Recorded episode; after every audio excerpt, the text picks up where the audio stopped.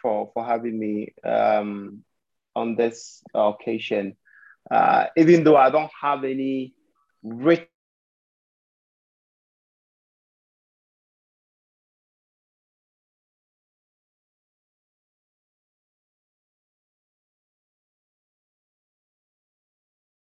a researcher. Actually, in the twenty eighteen twenty twenty M P H M B A SOMA Scholars Program, um, prior to joining Hopkins, um, I worked as a military medical doctor with the Ghana Armed Forces Medical Services, uh, where I'm still uh, working. Um, so during my time, Uh, prior to Hopkins, I worked with the United Nations uh, Hospital in Ivory Coast and Mali. Um, it was around that time that I, I decided to uh, pursue a career in, in research and management. Um, and during my time at Hopkins, uh, it was it was uh, really incredible, the kind of faculties you meet and opportunities that Uh, you can have as a student in Hopkins. Uh, I always say that if, if, if you are educated in Africa and you move to a school like Hopkins, uh, you realize that that's uh, a different environment altogether. The support, the, the willingness of faculty to help and, uh, and all that is, is pretty amazing.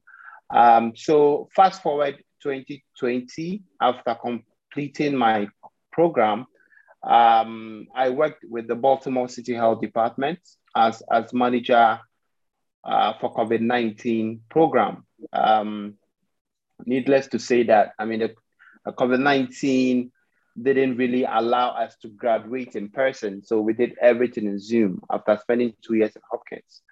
Uh, but um, working with Baltimore City Health Department was also a very uh, unique experience. I had the opportunity to work with, you know, people with different backgrounds, with different personalities, and it all it really added on to my my skills as a manager in in the public health field. Uh, so after working there for a year, um, I had to come back to Ghana to help uh, support Uh, their COVID nineteen efforts. So I'm currently working as a public health physician with the public health department of the thirty-seven Military Hospital as a vaccine delivery and campaign advisor. I also help in maintaining data capturing mechanisms and uh, provide clinical care as well. Um, in January, I'll be working with uh, the Tony Blair Institute for Uh, Global Change as their vaccine delivery advisor for the African Vaccine Program. Um, this is to help governments uh, build up strong structures uh, to help them implement their uh, vaccination uh, strategies. And hopefully uh, next year, I'll be, I'll be joining Ambulai uh, at Hopkins to continue my passion for uh, infectious disease epidemiology. So I'll be joining uh, as a PhD student at Hopkins uh, in infectious disease epidemiology. So um, what I would like to, you know, tell those currently in the program is that, you know, Hopkins offers you uh, a differentiating uh, experience that, you know, employers will be lucky to have you. And it's always important for you to realize the kind of skill set that you're having and, and, and your goals, right? You reach out to people who uh, would be willing to help you shape your career. Um, it, it's okay at this point if you really don't know what, you're, what you want to do after graduation. Hopefully, by third or fourth term, you would you would have some clarity. Uh, so yeah, this this is sort of just an introduction for me. Uh, hopefully, subs, um, uh, I'll have the opportunity to answer questions as as we go along. Um, so, Elise, thank you for for the opportunity. Awesome, thank you so much too. And now we'll hear from Doctor Albert Osei. Also, he's also one of the alumni that will give us um, a short talk as well. Mm-hmm. Do you want to come to the front?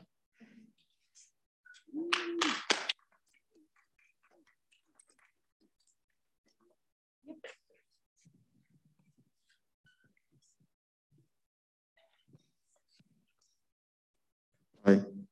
Okay, so my name is Albert um, Osei. Um, I'm currently in my second year of internal medicine residency um, at the MedStar um, Union Memorial Hospital. I also um, finished med school in Ghana, and then I uh, did some uh, two years of house job. Right after the, my house job training, I came over to um, do my master's in public health in epidemiology and biostatistics. I was in the SOMA Scholars group for the twenty seventeen twenty eighteen group. And um, during my M P H, I knew the plan before I came here was to do residency. So I tried my best to finish up my U S M L E exams. Um, I did my step one, C K, and then C S during the program. And then right after the program, um, I also wanted to like kind of beef up my C V so that I'll be more competitive for residency, especially given the fact that I train outside. So I was, again, like Vanda mentioned, this whole thing about networking, getting in touch with people. I got some good mentors when I was doing the M P H, and then some of them helped me to get in touch with people um, with a cardiology group at Hopkins. So I got a job as a postdoc um, at the Ciccarone Center at Hopkins, and I did a postdoc for two years. Within that period, I was able to publish an incredible amount of, of papers, which kind of helped um, with my residency application. And then I applied in the second year of my postdoc so that I could move on um, into residency. So I think it's been a pretty um, long, tortuous journey for me, but then it's kind of paid off. There are other things that I want to touch on, but just this is just going to be like a brief introduction. And then when we get into the specifics, I'll give some more information. All right, thanks. Okay, thank you so much. Um, so now we'll have questions. If any of us have any questions to ask, um, either um, Doctor Ambulai or Doctor Osei, we can ask them. Um, we also have um, Ambulai. We were able to fix that tech issue. Oh, thank God. Okay, so we have Ambulai Johnson as well. So he was having Zoom issues. I'm glad he's here now. Ambulai, could you please give us a short talk?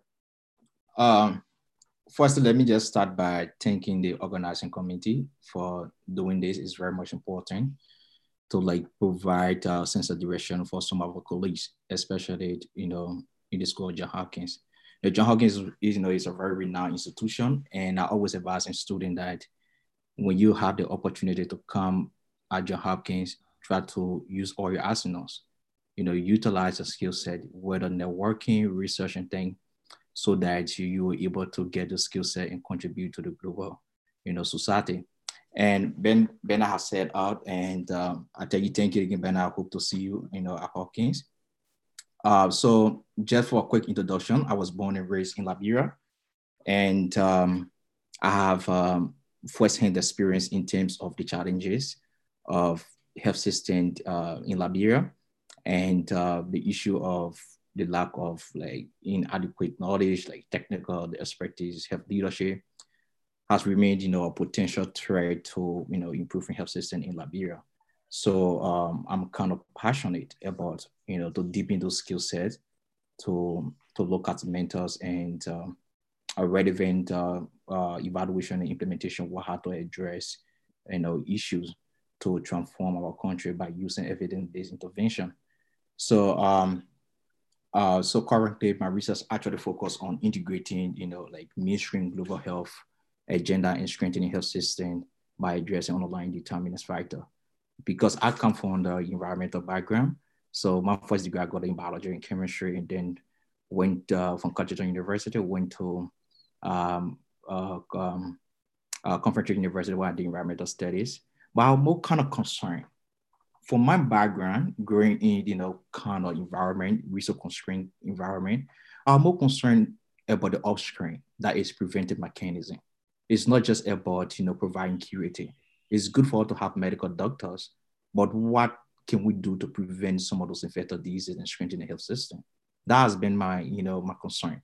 So it, um, when I came to John, uh, when I came to Johns Hopkins, I was able to understand that there is an opportunity, or there are opportunities can can I utilize in auto shopping my skill set to contribute to the global society.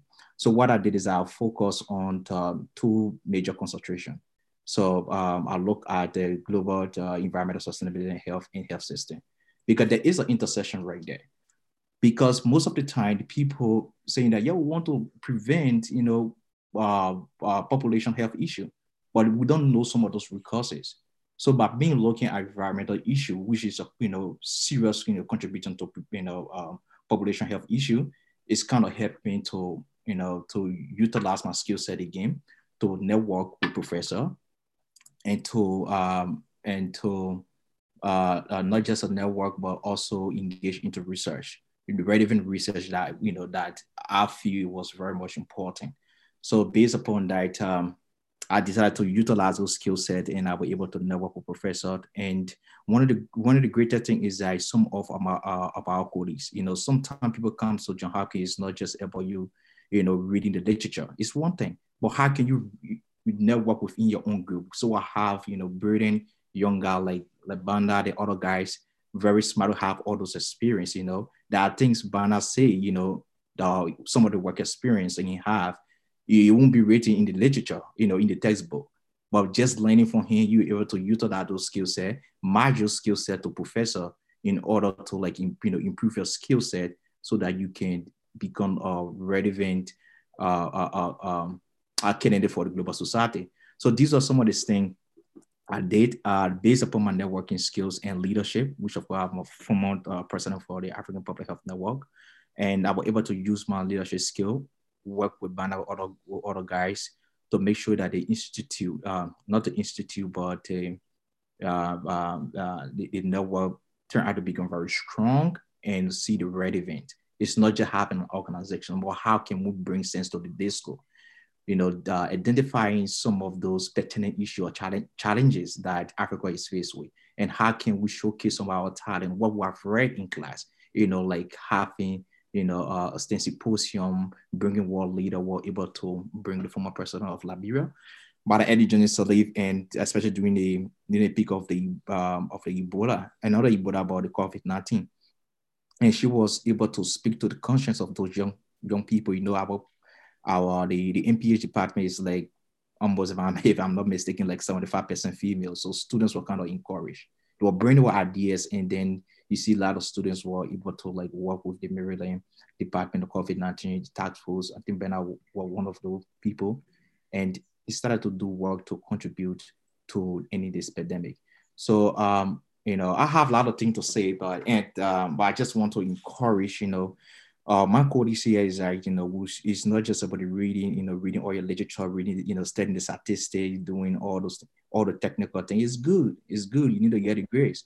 But uh, my experience in order to, you know, to, to be where I am today was networking, to be honest with you. Get to get, you know, get all the skill set, but network networking was very great. And so today I'm, you know, I'm, I'm glad that I'm almost most of the professors, both in the international health department, the environmental department, I've networked very well. I have connection with them. So based upon that, when I graduated, I was able to, I got a, you know, a appointed position at Johns Hopkins, where in I supporting the, the Utopian project currently to, to do implementation science research and to strengthen the health system in Ethiopia. So these are some of the benefits. It was not just about, you know, whether I was one of the best students, no, I was not, but, you know, it was just based on my networking skills and, you know, networking with your right colleagues. It's not just the faculty, but networking with the right, the right colleagues in order to, like, you know, improve your, your professional career. So yeah, I'll just stop here. Yeah. Awesome, thank you so much, Ambulai. Okay, so now we'll just quickly move into a Q and A. You guys can ask any questions that you have um, to any of our three panelists. Um, yeah. Okay, Chidima, please go ahead. Thank you. My name is Chidima. I have a question for Banda. Okay, uh, so Banda, I'm in the N I H program, so I'm curious. Hi, my name is Chidima. I I have a question from Banda. So Banda, I am in the M P H M B A program. So I'm curious, did you ever con um, consider going into consulting with a program after your degree? And how did it help you, like your degree, how did it help you in your military work? Thank you. Okay. Um, yeah, thanks, thanks for the thanks for the question. Um, so for the first part, uh, I mean, the, the M B A was more like, um, was more like a, a complementary degree to my M P H. Uh, I was always interested in, in, in uh, say eighty percent public health and twenty percent of of M B A or management. So I really focused on epidemiology and biostatistics, um, and then supplemented it with, with the M B A. The M B A it's, was also um, a very interesting experience. And because I knew I would eventually end up in mainstream public health, um, I didn't really Uh, go in depth with consulting. I, I, I knew there were a lot of consulting clubs in, in Cari, uh, but that wasn't where my interest is. And I mean, consulting can be done even after you've completed your M P H M B A. So, I mean, for now, if I say I'm still interested in, I'm still interested in consulting, you can still go ahead and and and dive in. But it all depends on your short term and long-term goals. So if if you are very certain that you're going to end up in, you know, consulting job, then you can you can you know uh, you can join some of the consulting groups. I recently spoke to one uh, alumni who is currently working with McKinsey, and you know what she said was that Uh, being part of the consulting club doesn't really give you any edge. Um, you know, taking part in competitions, uh, you know, doesn't give you an edge. The most important thing is that you you you have the networks. Um, you are very comfortable with with handling the case series, and uh, you know you know the skills that you're you're bringing to the table. So um, yes, so first of all, I wasn't really interested in consulting. So I wasn't part of the consulting clubs at that time. And uh, how the M P H M B A has helped in my military career, I think it, it, generally it's, it has added on a lot of skills that I think it will not be utilized fully within the military uh, uh, you know, line of work, but uh, you can also work with external organizations like what I'm currently doing. So I'm um, in, in some sort of a consulting position for uh, Tony Blair uh, Institute for Global Change. Um, so that is because of uh, my, my, my academic background and not because I'm a military person. So Um, the idea for the degree is that even after I leave the military, I'll still be able to to to market myself, or I'll still be able to, to be competitive in the in the job market. So M P H M B A is a good thing. If your if your goal is to go directly into consulting, then yes, having a little bit of experience will help you during your interview process. Great, thank you so much, Banda. Anybody else with any questions? Because of time, we'll have to limit the number of questions. So if you have one, please, please go right ahead. Yeah, um, I think I'll ask Doctor Albert. Um, I think he's still here. Um, Doctor Albert, um, as a public health, um, right now I'm pursuing my public health, but uh, with a medical background.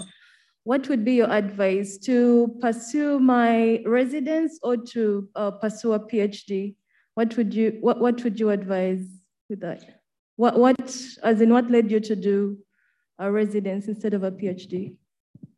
Um, thanks. I think it's, it should um, largely be dependent on your interest and what your career goals are.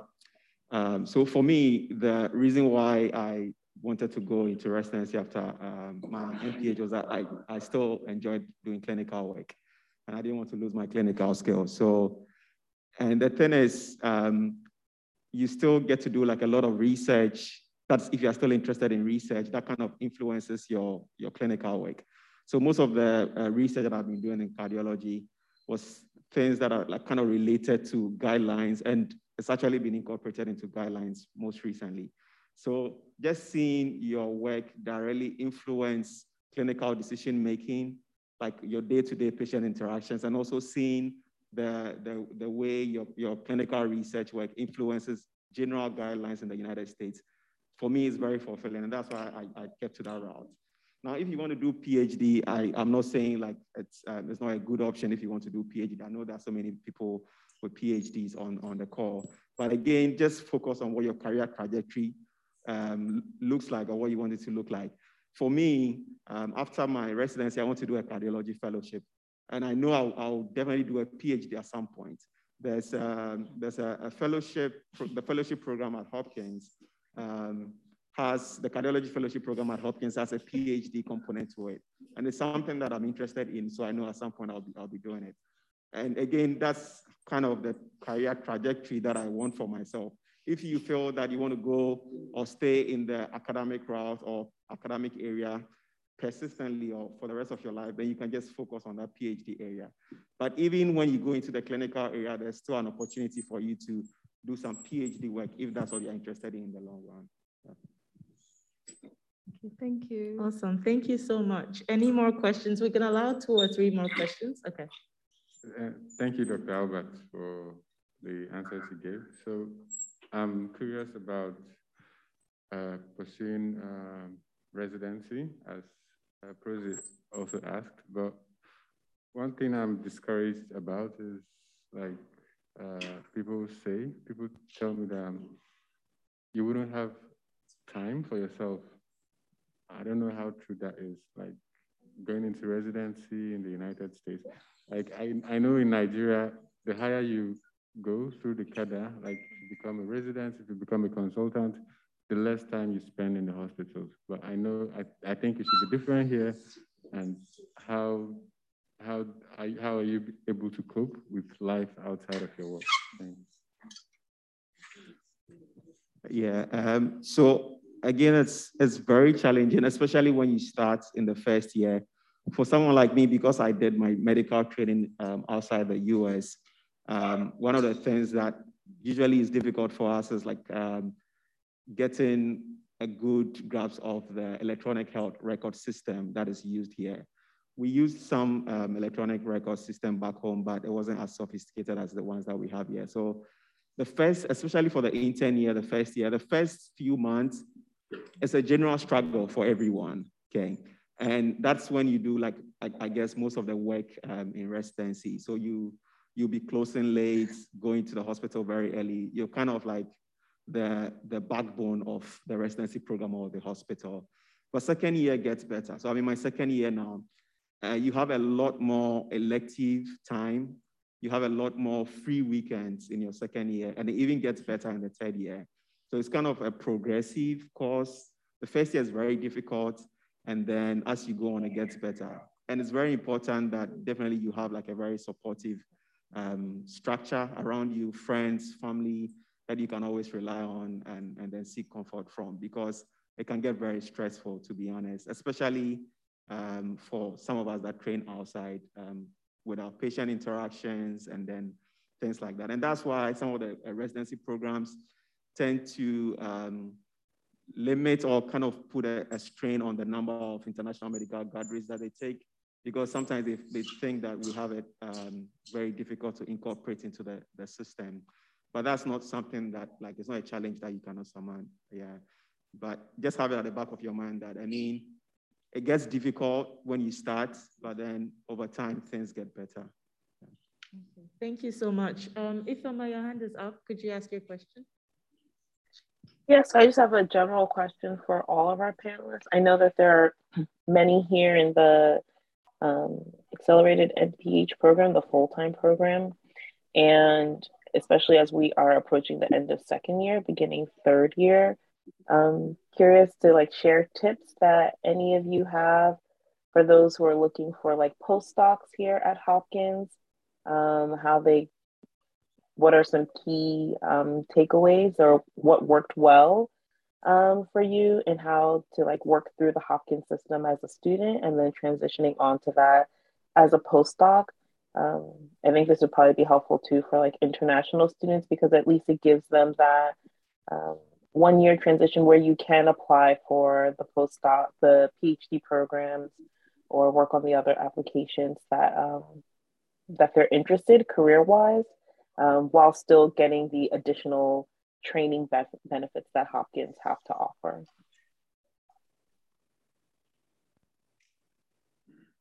Great, thanks. Um... Ambulai, Banda, does any of you want to talk to that quickly? Yeah, so I, I think that, um, I mean, Ambulai has stressed on this uh, for a while now. Um, I think that the important uh, link here is your, your networks or your connections. Um, for every person that I've, I, I've known got into a postdoc position, it was because somebody referred them, right? So um, what I would suggest is that if you really want to do a postdoc, the first step is to get in touch with uh, current students uh, or current postdocs who are likely to exit their position this year. And most of the time when they recommend you to their to their um, supervisor, it's, it's most likely that you're going to get the shot. Um, so link up with people who are currently uh, in their postdocs, um, reach out to faculty. Uh, you can just go online, online in, uh, depending on which department you want to work with, um, go there, see projects that are going on, send a couple of emails around, and hopefully one of them is, is going to respond to you. And whilst you're doing that, um, always attach your C V if you can, uh, because it's very important. Uh, if you don't attach your C V, most of them may likely not respond. But once your, your C V is attached and the person is interested, he will get back to you. So my, my number one advice is get in touch with current postdocs. Um, ask them when they'll be leaving their position, or ask them if they know of any opening positions coming up very soon. That is one of the uh, easy ways of getting yourself into a postdoc um, position. Uh, if, if the idea is also to get into a, a PhD program, um, I don't think the only option is for you to do a postdoc, right? You could, you could pick up any uh, available position. If it's a research uh, program manager or research associate, or uh, for example, in my case, working with uh, Baltimore City Health Department or any organization, uh, you can do that whilst you apply for uh, permanent positions in um, during your O P T. And another, another gist is that don't limit yourself to only Hopkins. Don't limit yourself to only the Hopkins environment. Apply to different schools, apply to, you know, uh, schools in different states. Um, and, you know, most likely people who do that get more interviews and more offers than those who just want to be at Hopkins. And we all know the kind of toll that COVID nineteen has had on the hiring process in, in, in, Uh, these renowned institutions. So I think that is what I can say about that. Um, yeah. Okay. Thank you so much, Randa. Um, I see Ambulai's hand is up. Yes, uh, I think Banda said, you know, just summarizing, you know, hit the point. Uh, but I just few pieces of advice I just want to make here. If you have interest, number one, if you have interest staying in the U S, especially those who come from Africa, I would advise you to take advantage with the, the, the postdoc. In order to do that, like what uh, uh, Bandar Rekti said, try to network with professors. There are professors who have into a lot of grant, they are working on a lot of grant and a lot of project. And by you reaching out and defining exactly what you want to do, they will definitely help you. And be very clear with them, be honest with them. I'm speaking directly for those who come from like, you know, Africa, who want to get the, you know, get green card, try to stay here for some time. I will advise you directly. So, and what Benda said, that, you know, don't just limit yourself to one school. I have a friend that we were um, in the, the M P H um, class, and he graduated and uh, he applied to a lot of postdoc um, um, program year at Hopkins, but unfortunately they didn't get it, but he currently working at Texas. So now Texas is doing almost everything for him, like, you know, in terms of his status and things. So try to take advantage with that. And networking played a very important role. Sometimes it might not just be, you know, postdoc, but about by after graduation, you might get maybe appointed position just through networking. Uh, you might uh, get uh, a good job, even outside of Hopkins. And if you have interest again, coming to Hopkins, like doing your doctoral studies, it's easier for you to come in the school. Because here's the thing about postdoc and doctoral program at Hopkins. The professor need to know you. They don't just go, you know, though the, your C V is good, but they need to know you. What are, what are having trust in the person based on recommendation. So when few other professors will say, oh yes, I trust this particular person, it's easier for you to get, you know, an opportunity to u- utilize the skill, whether you want to do PhD or you want to do your postdoc. So, um, just to the point, just try to network with those professors that you feel that. And John Hopkins portal is very easier. So you go to the faculty, what, what exactly your interest lies. Go to the professor, try to reach them. They are very receptive. Talk to them, and they will be able to help you. If if Professor Ed cannot do that, he will say, okay, no, I have a student, just like that. But you need to be honest with yourself. Go with with your with your, with the honest truth and. and tell them exactly what you want, and they will help you. Thank you. Awesome, thank you so much, Ambulai. So we can only allow two more questions, and then we can announce our winners and get our prizes and then start heading out. Oh, who had the question? I was just saying that we didn't hear from the other panelists. Oh, I'm sorry, please go right ahead. Um, okay, so um, I remember I used to hear networking a lot when I came to Hopkins. I'm sure I heard it like a thousand times. Everyone says networking, but then sometimes you ask yourself, like, how do you go about it? I think one of the places you can easily start is from your advisor, okay? So the postdoc uh, job that I got right after the M P H, it was through my advisor. He's like, he was the best person to kind of advocate for me. And that's where it comes to the point where you have to develop a very good relationship with the person you're working with, or your capstone, or whoever your academic advisor is, so that you can give them a good impression of yourself and they can easily reach out to someone for, for you. That is one thing I would recommend. Um, you can start from there.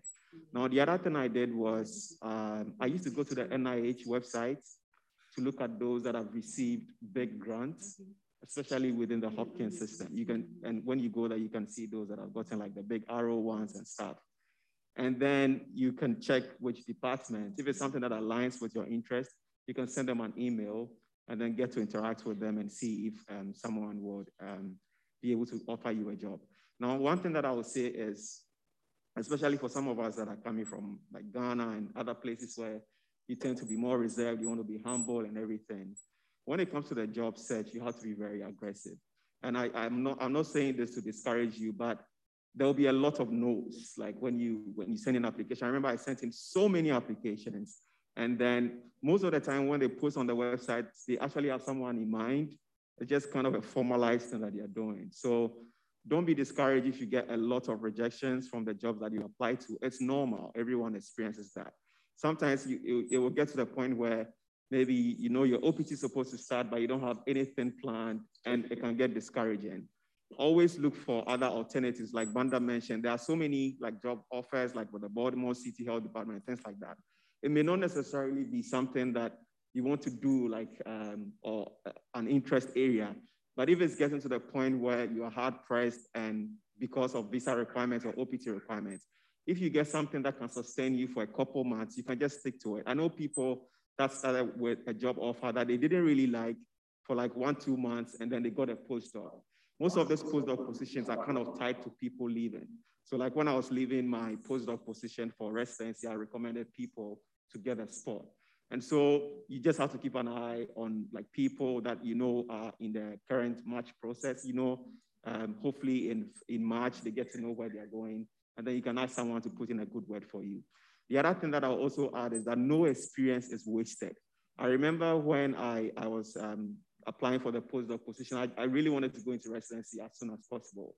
But then I spoke to people and they were like, oh, why do you want to go waste your time, do postdoc for two years and things like that.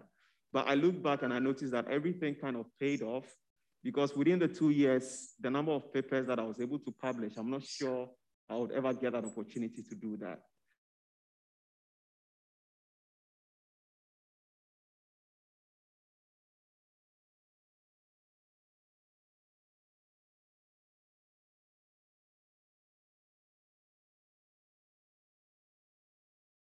So if you get an opportunity to do a post that allows you to publish papers, and maybe you may show that your residency is delaying or something like that, don't worry. Get the papers. One day you'll be able to use it to apply for a green card, and it will be worth it. Now, the last thing that I'll add is it gets very difficult, um, especially when you're preparing for the U S M L E. I remember when I came into the program, I spoke to people that were like, Um, you will not be able to do it. Uh, there's no way you can do um, the M P H and then prepare for the U S M L E. I understand it, it's very difficult to do both. But then one thing that I assured myself with is that it never gets easy. Sometimes people will think, oh, when I finish the M P H, I'll get a lot of time to study when I'm doing my work uh, as a postdoc or something. You are never going to get that time, especially if you find yourself in a postdoc position that requires a lot of you.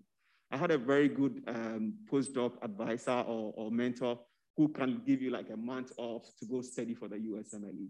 You won't get that with many people.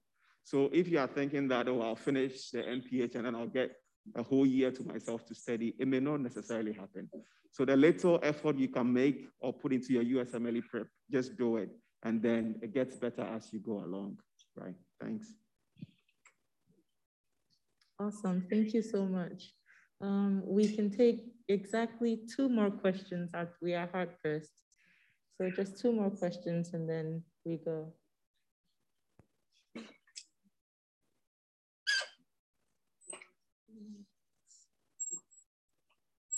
Nana, do you want to give us your question?